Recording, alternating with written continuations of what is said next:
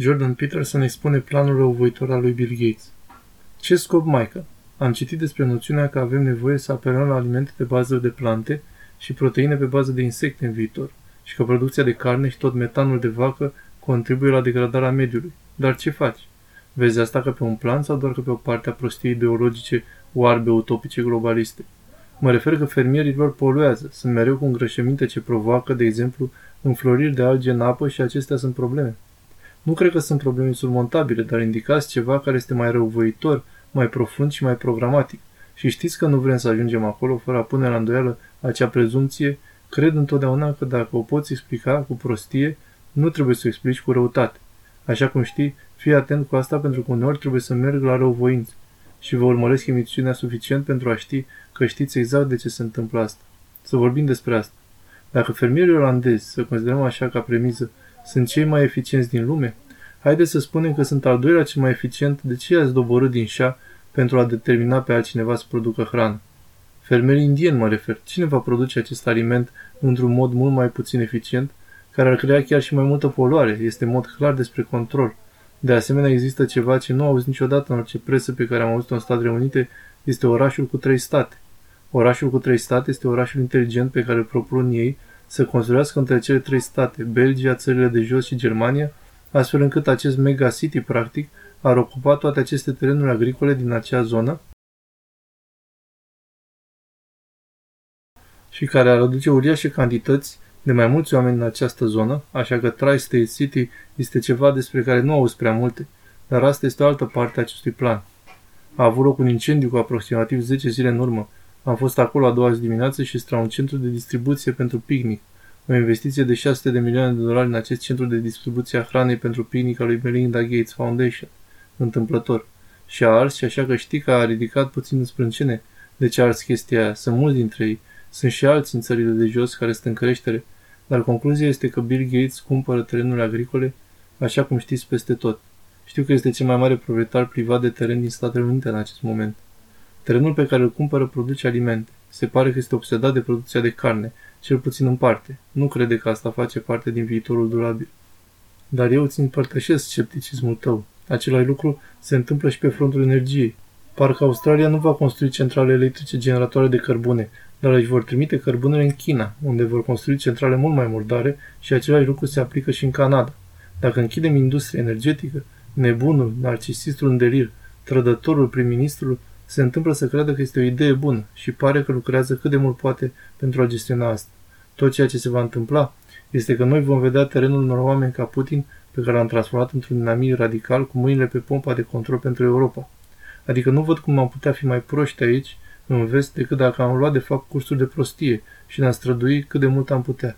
Se pare că facem tot ce ne stă în putință pentru a sparge totul cât mai repede posibil și apoi mă întreb și eu dacă am ajuns la punctul în care oameni care cred că nu poți face o omletă fără a sparge câteva ouă și sunt prea mulți oameni de pe planetă ce cred că acesta este un fel de ochi de arc prin care trebuie să trecem prin toată această înfumetare și moartă în masă, astfel încât ajungem cu o populație sustenabilă. Iisuse Hristoase, este un scenariu sumbru. Așa cum ați spus, de ce a scoate din afaceri pe fermierii irlandezi, când sunt atât de incredibil de productivi și de eficienți? Doar că nu este prea multă mâncare, mai ales dacă nu avem fermieri. Aș încerca să vină un mare institut agricol aici, în țările de jos, care să învețe pe alți fermieri cum să fie la fel de eficienți precum fermierii olandezi. În Afganistan, mulți dintre fermierii care au venit, am fost în farm destul de mult, sunt de fapt fermieri olandezi, pentru a învăța pe afgani cum să facă lucrurile mai bine. Dar concluzia este, cum puteți vedea, că există fermieri, te urmăresc tot timpul, știi ce se întâmplă, este un uriaș, autoritar. Dorința de a avea o ordine mondială unică este clar puternică și nu este prima dată când se întâmplă, deoarece este o constantă în comportamentul uman și în calitate de cineva care studiază psihicul uman mult, așa cum o faci tu, îți dai seama că scoaterea acestor fermieri din fermele lor tradiționale îi dezrădăcinează, le taie ancora bărcilor, vor fi în derivă din punct de vedere cultural, așa că asta îi face mult mai ușor de controlat. Nu poți controla bine fermierii, de aceea a vrut să scape de fermieri. Știi că Stalin a trebuit să scape de fermieri pentru că fermierii au mintea lor la fel cum au. Tu trebuie să scapi de acei fermieri pentru că îi gândesc pentru ei înșiși și la fel și aici. Acești fermieri olandezi gândesc pentru ei înșiși, deci sunt băieții răi.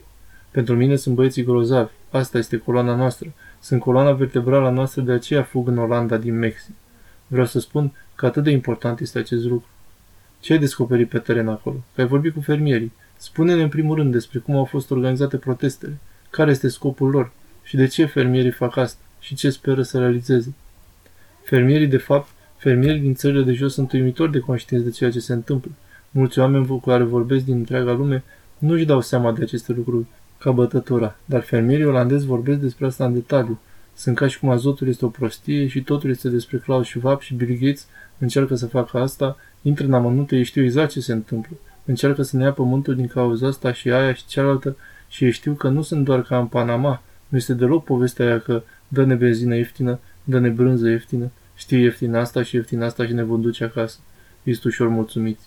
Nu, fermierii olandezi sunt mai sofisticați. Aceștia sunt jucători serioși aici. Și din nou, de aceea mă urc într-un avion dacă astfel de oameni blochează străzile din țările de jos și am alăturat pe fermierii germani și blochează granița împreună. Fermierii germani și olandezi, fermieri polonezi, știi că iubesc Polonia. Am trecut doi ani acolo.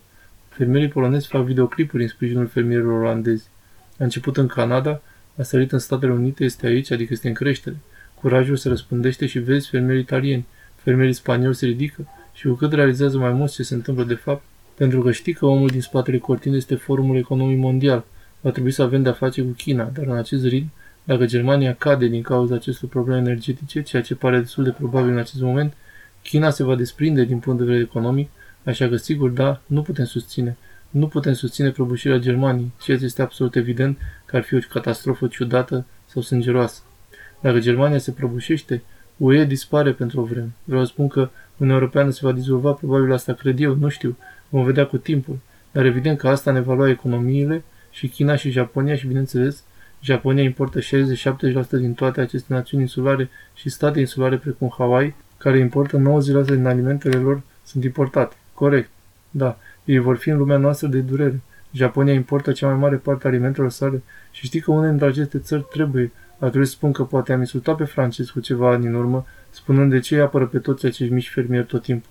Acum văd înțelepciunea franceză cu acești mici fermieri, acea rezistență și atunci când mergeți în Franța, sunt sigur că ai fost în Franța, da, și micii lor fermieri de pretutindeni oferă o mare rezistență. Și de aceea în țările de jos, dacă pierd, acești fermieri sunt vitali. Pentru moment sunt la fel de importanți ca armata lor. Fără acești fermieri, ești în buzunarul altcuiva. Bill Gates, Formul Economic Mondial.